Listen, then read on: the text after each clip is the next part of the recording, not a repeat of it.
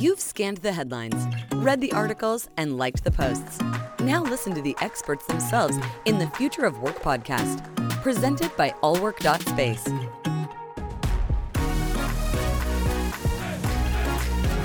Are you ready? Hello, and welcome to the latest episode of the Future of Work podcast with allwork.space. Uh, my name is Jamie Orr, and today I am hosting Kate Bally. She is with Thomson Reuters Practical Law. Kate joined Practical Law from Littler Mendelson PC, where she worked as an associate in the employment group. Previously, she was an associate at Day Pitney LLP and a law clerk to the Honorable Stephen R. Underhill. She is now the co director of Practical Law's Labor and Employment Service, and I am super excited to have you with us from Connecticut this morning. Jamie, thanks so much for having me. It's a thrill to be here. I appreciate the warm welcome. Yeah. So, uh, the main thing that we want to be discussing with Kate today is around, you know, this whole idea of returning to the office after a long set of closures, both in the United States and around the world, and really what to look at from a law and labor perspective around safe reopening and things that employers might need to be looking out for in terms of uh, employment liability.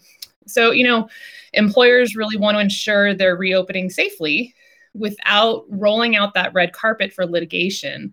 And employees want to feel secure in going back to work. So, Kate's going to help us with some tips and resources around that. So let's go ahead and get started. Um, there's a lot of question marks for both employers and employees about returning to the office even if they're not going to. So, you know, even that's a big, a big source of debate right now. Uh, so, for those that are reopening their physical office spaces, um, what are some of the things that that you're seeing that employees are most concerned about?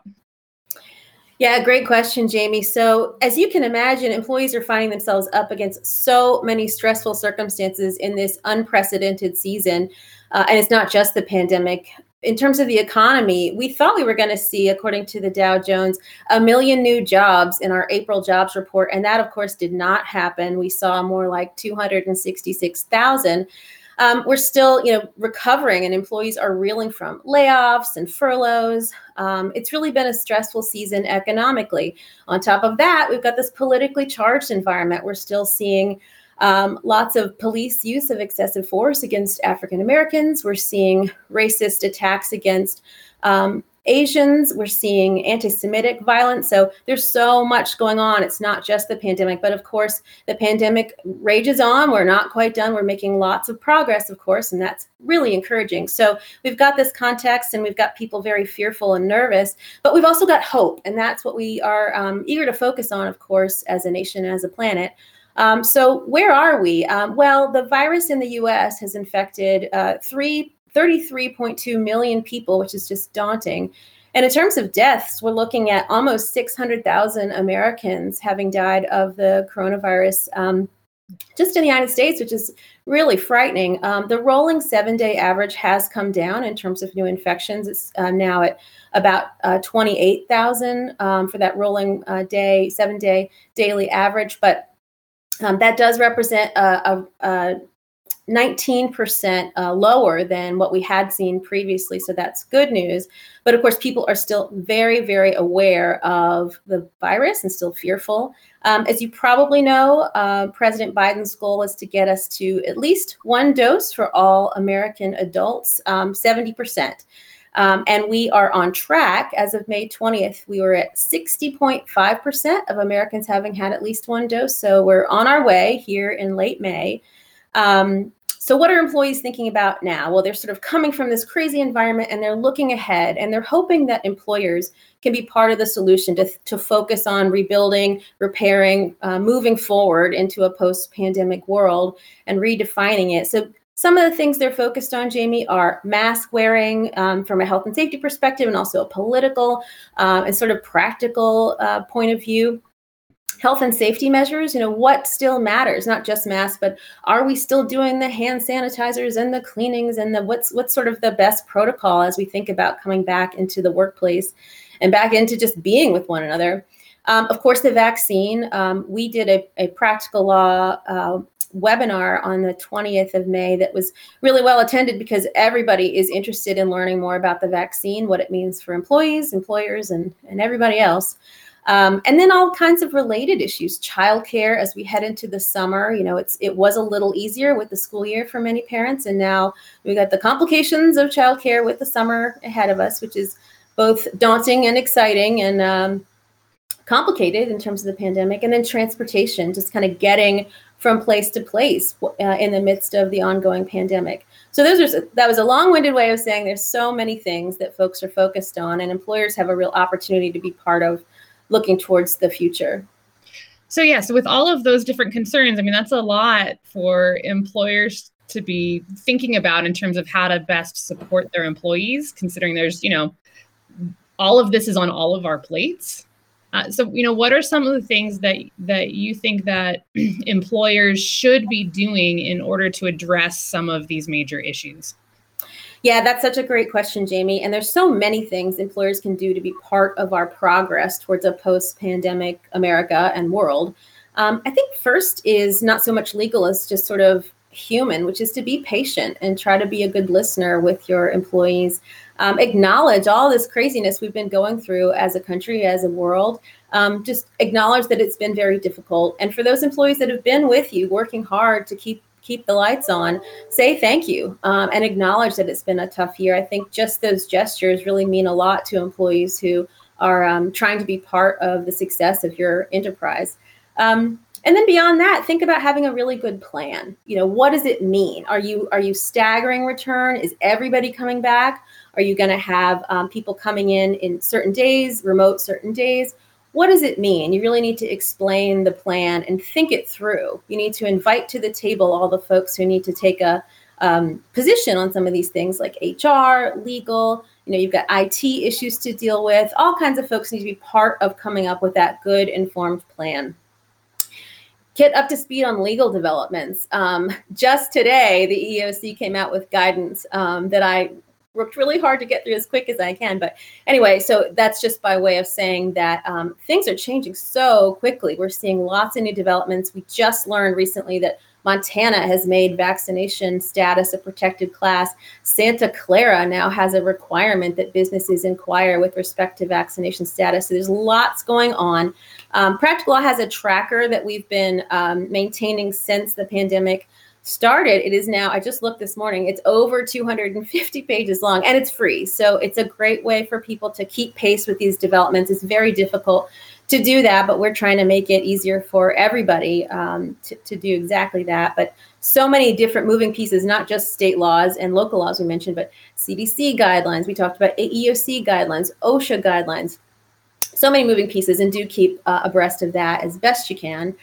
Um, clear communications with your employees. So once you've got that good plan, make sure people know about it. If um, a plan is only as good as your ability to tell folks what to do, um, so put that on an intranet, uh, an internet, uh, anywhere like that your website that's internal, external, what have you, so that your folks can access it. Um, and make sure that they get regular communications from you. People are nervous coming back. Um, we've been trained for so long that other people are sort of the the problem because we don't want to be part of spreading this frightening uh, virus and to sort of turn on a dime is going to be tough. So help your employees see all the precautions that you're taking develop that good plan and communicate and then give an opportunity for them to ask questions. You know they're going to say what kinds of facilities are there for social distancing? What kinds of are you going to provide masks? Are you what is the vaccination requirement as we come back into work?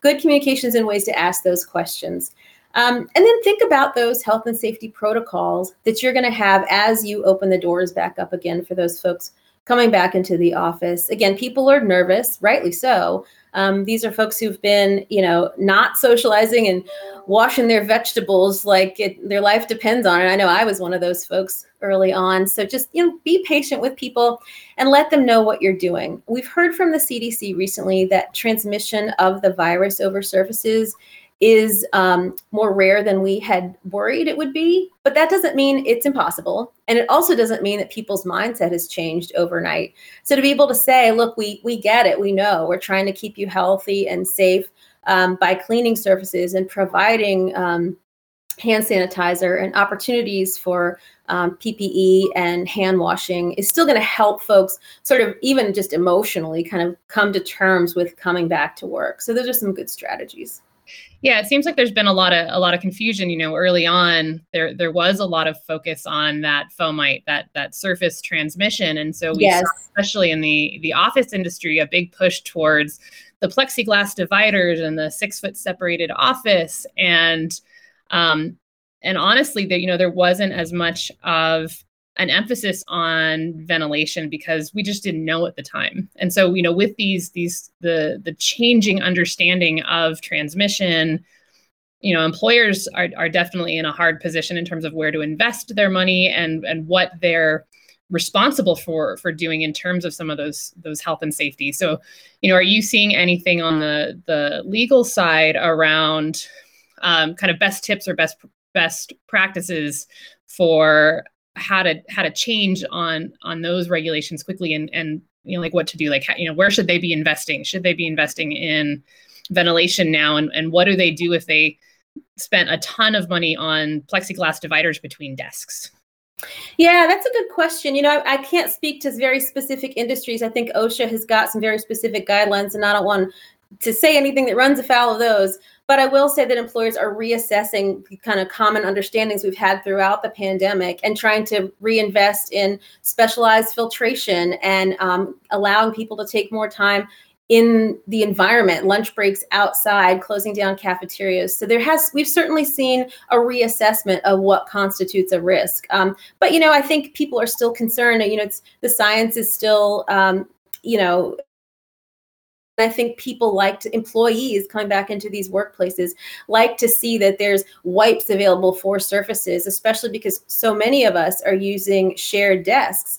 And I think even just that psychological barrier of saying, like, I, you know, other people were in this environment. Um, and there's just so much misinformation. I think just being able to cater to people's concerns, um, you know, you don't have to break the bank to just put some hand sanitizing solutions out for employees to give them that sense of comfort, to give them that sense that things are a priority for employers as they come back to work. Yeah, and with with so many layers, you know, you know, you touched on that. There's you know local regulations. There's OSHA. There's CDC. There's the EEOC, which which governs the you know the ADA regulations. Yes. What and Title Seven and Title Seven. So in terms of where employers are getting their information, like where mm-hmm. where should they go to first? Like what you know, kind of is there an mm-hmm. order terms of making sure that they are in compliance and getting that best up to date information? Are there like two or three sources that you recommend they absolutely go to every single time?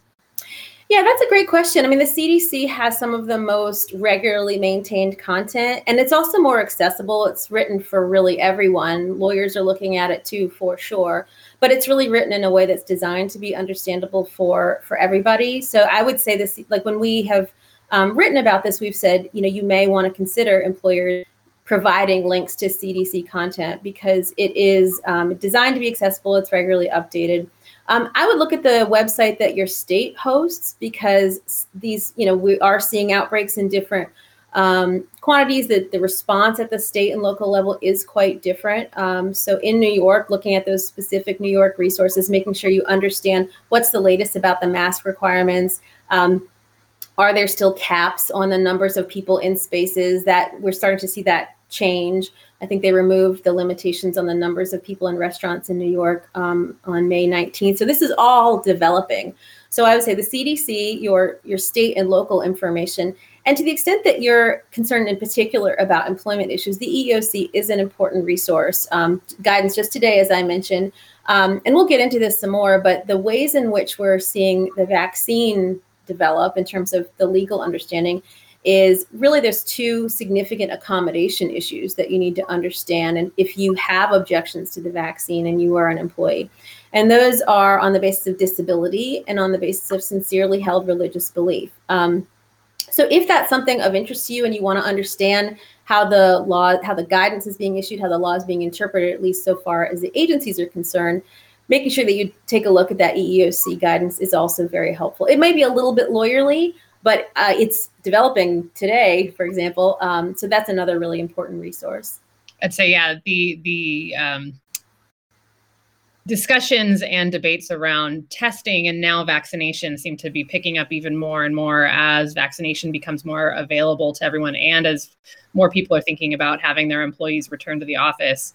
Yes. You know, so it, it, in regards to incorporating testing and vaccination, either, um, you know, I, I want to, I don't want to use the word mandate too formally, but in terms of, you know, what, what should employers be looking at in terms of having their employees vaccinated um, or even asking or inquiring it what kind of strategies um, should employers be watching out for? So are you know are there any pitfalls that they really need to be paying attention to as they start to develop these plans yeah jamie that's a great question one we've gotten a lot and um, i would recommend if, if you have the time anybody wants to take a look at that uh, we did a full webinar on some of these issues and they are, are evolving. But great question. Um, March 11th, as you know, all adults in the US were authorized for the vaccine. Um, we're still not 100% there with children and parents are, and others are waiting with bated breath about that. But we, we do now have the three vaccines that we can use as you know, uh, Pfizer, Moderna, and Johnson and Johnson. But what's interesting is there are 92 vaccines in uh, clinical trials right now across the world. So we may see even more options as we move forward into the end of the pandemic, hopefully. Um, Pfizer was cleared for vaccination of children 12 to 15. Before that had been 16 and up on May 10th. Moderna has now sought approval for vaccination for younger folks, as well as Johnson and Johnson. Moderna a little further along in the line. So we are seeing so many changes so quickly, and it's it's um, engendering a lot of these kinds of questions. Now, with respect to mandates, um, employers, the short answer to that question is employers absolutely can mandate the vaccine as long as they are mindful of the concerns that we just talked about. And the EEOC has been very clear on this point that accommodations do need to be made um, in the event that you've got a disabling condition that may prevent you from being able to take the vaccine. And also, if you have a sincerely held religious belief, um, that those are accommodation um, mandates essentially for employers to have what we call the interactive process to say, you have this need. We, we want you to take the vaccine. You say you can't. You give us this foundation. Let's talk about where we can go with that. And the guidance today from the EEOC, um, which of course is brand spanking new, so um, forgive me if I'm um, going off of a, a, a rudimentary read of it, but nothing in there that I read in terms of accommodation was particularly surprising, but it was nice to see that um, in writing that the kinds of accommodations we're seeing are, you know, additional PPE, maybe masks or m- more social distancing uh, as an accommodation, um, more of those barriers, um, either plexiglass or what have you, um, additional social distancing, additional temperature checks, possibly reassignment, and of course, ongoing remote work.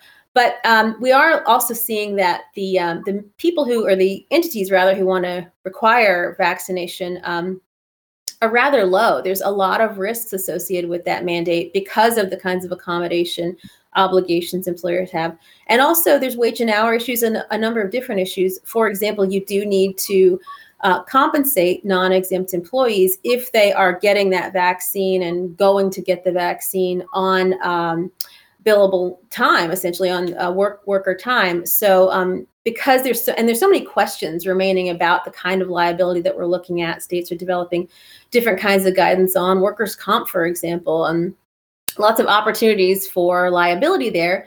So i've read a couple of, studies. Ogletree Deakins which is a large employment law defense boutique did a survey of their clients and apparently 88% of them are not going to be mandating the vaccine. Um, in the webinar we just did, we did an informal poll of about 360 people, and 95% of those said we will not be mandating the vaccine.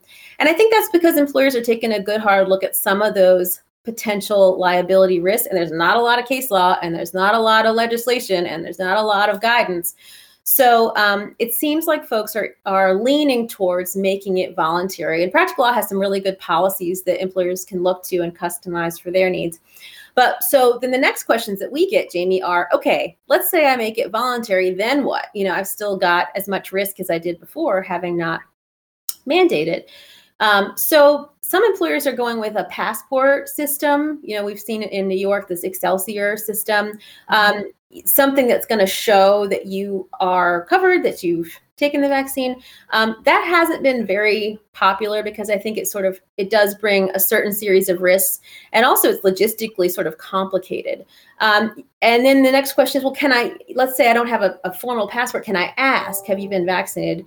And historically the answer and it's funny that we're saying historically in the midst of this you know short pandemic season but but yes you can ask um, you get into trouble though when you say well why have you not been vaccinated? That's the portion where you really should draw the line as an employer trying to mitigate your risks. And the guidance today from the eoc underscores that some of those kinds of questions are appropriate. So that was encouraging um, and then the next question, and there's so many questions, every question leads to more questions, is about incentives, as, as you have alluded to, and certainly as the EEOC has opined on today. Um, and that has been a complicated one. You know, it's it's funny because I'm sure employers are going, wait a second, the state of Ohio can have a lottery for a million dollars and I can't give people a gift card. Um, I think that can be confusing. Um, and incentives are allowed, that you can give incentives, but they, there are certain kinds of risks associated with incentives that are uh, very large. And the EEOC has provided not a lot more guidance than just using the term very large. Um, because you don't want to create the impression that you're coercing people into getting the vaccine if they have, especially if they have those um, disabling conditions or a sincerely held religious belief, because you could find yourself facing a discrimination complaint on that basis. Um, there are also um, wage and hour issues. Um, if you give monetary incentives, is that now part of your regular rate of pay for calculation of overtime for your non exempt employees?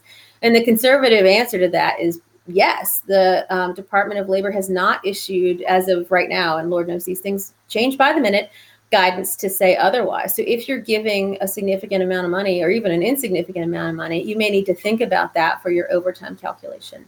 Um, know, other issues. Is it part of a wellness program? Are there HIPAA complications here? Are there ERISA complications here? What are state and local laws around this? So um, that poses so many questions. But what we've sort of been saying to the subscribers who ask about it are conservative approaches tend towards time off or company swag or a nominal amount of money that is not likely to appear to be coercive. So those kinds of things to to encourage your employees to, to get the vaccine. Um, generally, a lot of folks are doing that, and, I, and we see not so much legal risk around that. So there's, you know, a lot of a lot of what um, all work space touches on is around flexible workspace as, as mm. part of of work. Um, I myself have a co-working space, so I'm a flexible workspace owner. Mm-hmm. So I'm a building owner, and I operate the space. And so we have a lot of different businesses that use the physical office space that and those businesses have their own employees. Right. That adds kind of a different layer of complication for flexible workspace or you know building managers building owners. You know is the advice pretty consistent or is there going to be any other nuances that that flexible workspace operators or people that are managing these office spaces that you know whose whose occupiers, the people that use the space, aren't their employees. Uh, any, any, kind of additional guidance there, or is it kind of the, the same advice? Just keep keep looking at all of the, the same sources. Yeah, so Jamie, I think those same sources are, are going to be helpful because a lot of those the the advice and guidance from the agencies is about workspaces, so will apply equally. Now, in terms of liability, it is a complicated question, and um, you know, it's really more of a commercial litigation situation when you're talking about hosting as opposed to an employment litigation situation. But I think some of those good tenets of health and safety are going to help mitigate the risks no matter what your role, whether you're the employer or sort of the physical host of employers, just to maintain some of those really good health and safety practices. Um, you know are are you required to do these rigorous rigorous cleans? You know, you're going to have to look at state and local law. We're going to have to keep pace with the developments that we're seeing at the federal level too. Um, but some of those things are not break the bank issues and they are going to help anybody who's hosting people keep health and safety keep people feeling um, that they are being protected. I mean um, if you signal to the folks that you're hosting that you care about their wellness, you care about their health and safety, that's certainly going to put you into a better position. Now, um, Practical Law is tracking not just employment, but also commercial litigation, and, and it's evolving. You know, I don't think we're done figuring out some of these things um, in terms of what kind of liability we're looking at. But the best way to protect yourself if you are offering up workplace a workspace rather is to keep pace with those CDC developments, keep pace with what OSHA has to say about health and safety best practices, and keep up some of those good health and safety practices because that's really going to help you, um, regardless of where we land in terms of some of the litigation we're seeing. So back to the the employer side. Yeah. If an employer does end up um, unfortunately having an issue either with non-compliance or they run into to another thing around you know vaccines how do they handle it yeah, that's a great question and one that we're getting a lot uh, now. Um, you know, the first response is really more of a practical one, which is talk to your employees. Why are they not interested in compliance? Is there something that is quick and efficient and uh, cost effective that you can do to make them feel more comfortable? Um, especially early on, people were saying, I just don't want to come back because I'm scared and I don't know what you're doing to protect me. Um, and just to say, you know, we have a new kind of filtration system or we have redesigned the office. I know in Thomson Reuters Three Times Square, they really did redesign the office and it gives us a lot of comfort as we're looking towards coming back. Um, just to be transparent and understand concerns because um, it could be that it's something simple and you don't know until you ask. Um, don't penalize employees for asking these questions because God forbid you should look like you have retaliated against a whistleblower on the basis of health and safety grounds. So be a good listener and try to come up with functional, um, cost effective solutions. Um, additional safety measures are a heck of a lot less expensive than facing litigation. So it's better to sort of be a good listener in the earlier um, conversations here. Um, if they're refusing to come into the office, you know, what can you do? Um, it's certainly within your discretion as an employer to of, of employment, but do um, think of creative solutions. Can you do remote work with certain people um, for a certain amount of time? Um, consider unpaid leave and let them know that perhaps the job will not always be available if they're not taking this leave for a protected reason. But have those conversations because it may be an employee that you'd like to keep on board and have those conversations about um, making it work as best you can if you're talking about a situation with a disability or a sincerely held religious belief, you do need to think again about more of an accommodation conversation. Um, it needs to be that interactive process, and hopefully, you can achieve something that will make um, everybody confident and comfortable about moving forward. Um, so, what about if they um, are trying to come on the premises and they're not vaccinated? Can you refuse their entry onto the premises?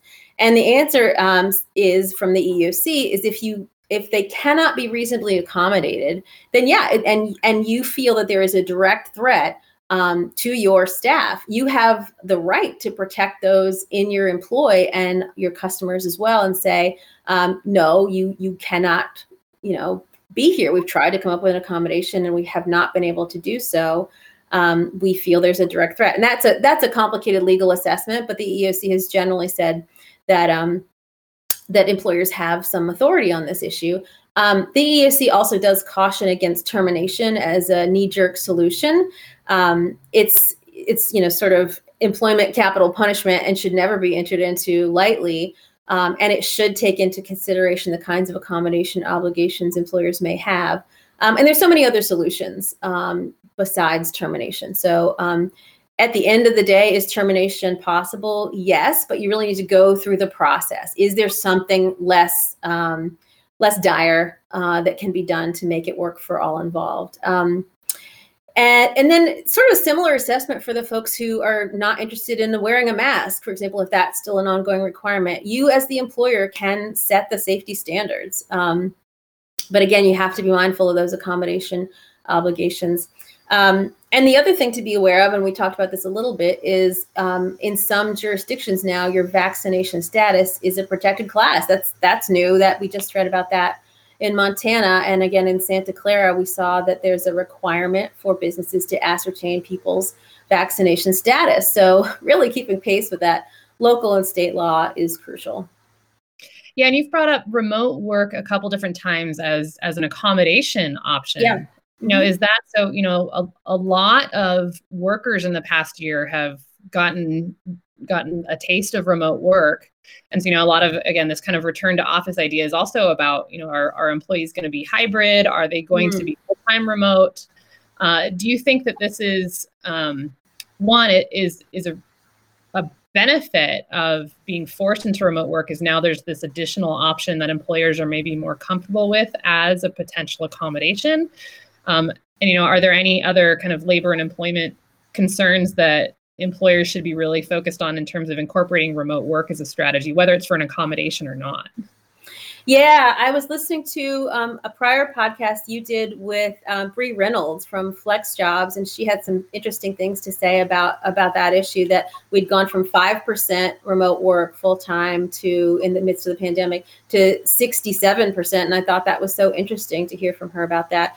Um, and I do think employers have realized in ways they didn't before that remote work can work for their organization. I think um, it's been taboo. It's been uh, thought to be um, an outlier. And now, of course, we're seeing so many people doing it full time.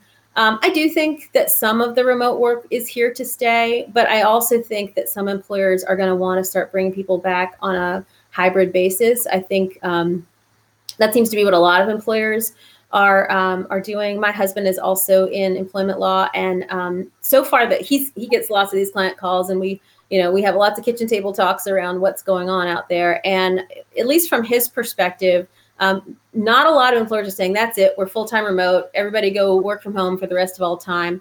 Most employers that he's hearing from are talking about more of a hybrid model. So although i do think that remote work will be more of a part of the conversation i don't think it's true that we'll all be working from home for the rest of forever. I just don't think that's where we're going to land. And of course this is speculation. Um, but and i also don't think that we're going to have people say well you gave me this as an accommodation before therefore you're you have to do it from here on out. I've heard about some um, state OSHAs that have specifically said just because we offer that during the pandemic doesn't bind us going forward to make this an, a constant opportunity an ongoing right um, of accommodation uh, or just you know not not sort of legal accommodation but just you're not entitled to that as a as a matter of right going forward. And i think employers will have to make those decisions for themselves. Um, some employers remote work is is is great. Some people can stay motivated stay engaged. Some technologies have certainly helped um, keep employees um, on task and focused. Um, but others are finding that people are flagging and they're less less committed to the job. Maybe they're less less um, less focused it just depends um, and and a lot of that's going to be employers option um, i think we'll probably land somewhere in the middle Great. Thank you so much. Um, are there any other kind of final like words of advice or recommendations that you have for employers as they're starting to, you know, continue to try to keep up on all this information and navigate this process as we we try to get, you know, beyond this the pandemic and, you know, other things are always going to come up. So, you know, what what is your general advice on how to how to yeah yeah good question. So uh, of course we're all focused on recovery from the pandemic right now but I, I don't want employers to lose sight of the sort of the good practices going forward that we're going to need to focus on once we're sort of back to whatever this new normal is um, making sure that we're complying with um, anti-harassment training diversity training creating inclusive environments. Um, it, it- there's so many other things as we touched on at the start of the podcast in terms of diversity um, ongoing racism and violence against people on the basis of race and religion. So i think once we can sort of get our bearings with respect to where we are in the pandemic and recovery i, I do want to remind employers of the importance of going back to fundamentals um, and helping people with things beyond the pandemic things about you know good practices of inclusion and diversity and eliminating sexual and other kinds of harassment so just to be mindful of that that that our work is not done um, creating good safe and welcoming workplace environments Great. Thank you so much, Kate. This has been incredibly helpful and informative. You know, there's a lot to keep keep up on, and I think this is really going to benefit a lot of our listeners. I really appreciate you being here and taking the time with us today. Thank you jamie it's been a pleasure Absolutely. Thank you all for joining us uh, with Kate Bally from Thomson Reuters Practical Law on the Future of Work podcast with allwork.space. If it's impacting the future of work, it's in the Future of Work podcast by allwork.space. Are you ready?